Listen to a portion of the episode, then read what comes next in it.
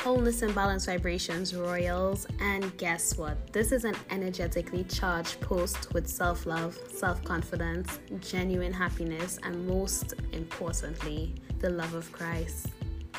You see, when you choose to commit to this journey of self love, not only does the divine protect you and defend you like a wall, you have the opportunity to give praise, to give testimony because you have been saved from all your trauma, all your negative patterns, all your shadow self that's not serving your highest good.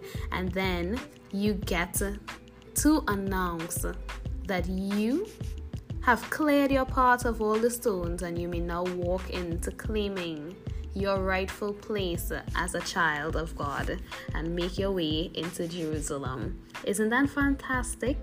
So, from your own very core, remember if you feel a little stuck, it's alright. We're currently in Mercury retrograde, and Mercury retrograde isn't meant to destroy you. Any retrograde, for that matter, is not meant to destroy you because God did all things in decency and in order. There's a season for all things under the sun. There's time to laugh and a time to cry, a time to heal, a time to rest, a time to be productive, a time to work.